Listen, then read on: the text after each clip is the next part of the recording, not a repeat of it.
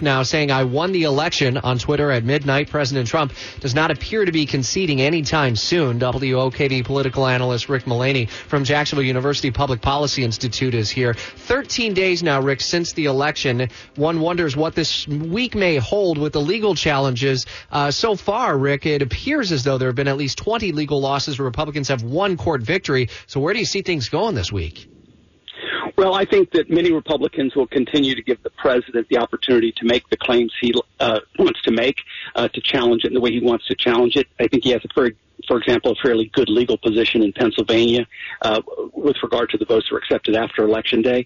But in the end, as these states head towards certification and as the results are certified, there's most likely and almost assuredly going to be a growing recognition that Joe Biden won the election. Now, that's not to prejudge the lawsuits, but it is to show how daunting the task is. And really, if you compare it to Florida back in two thousand and that thirty-six day recount, the task here is much more difficult. Number one, it, you have to overturn it. Three states, not just one.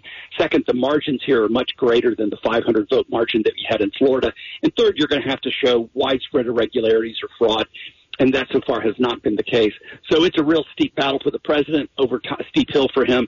Over time, on the current trajectory, the results are going to become clear, and, and the president at some point will probably have to just accept them. Uh, how significant is the burden of proof on the Trump team and his lawyers to be able to, to, to put more weight behind the allegations of fraud and of a rigged system?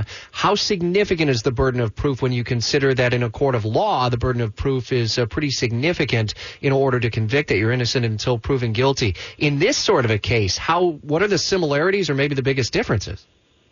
Well, it depends on which claim you're making. Some of it are purely legal claims, such as in Pennsylvania.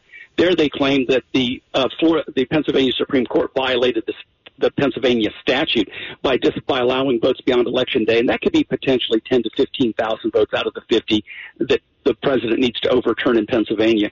For others, there's a voting irregularities. You're going to have to go into a court of law and prove to them, typically, the standard is by preponderance of the evidence. You're going to have to have substantial evidence to at least make a prima facie case. That means a good faith showing. A lot of these have not made a prima facie case, and they've been dismissed.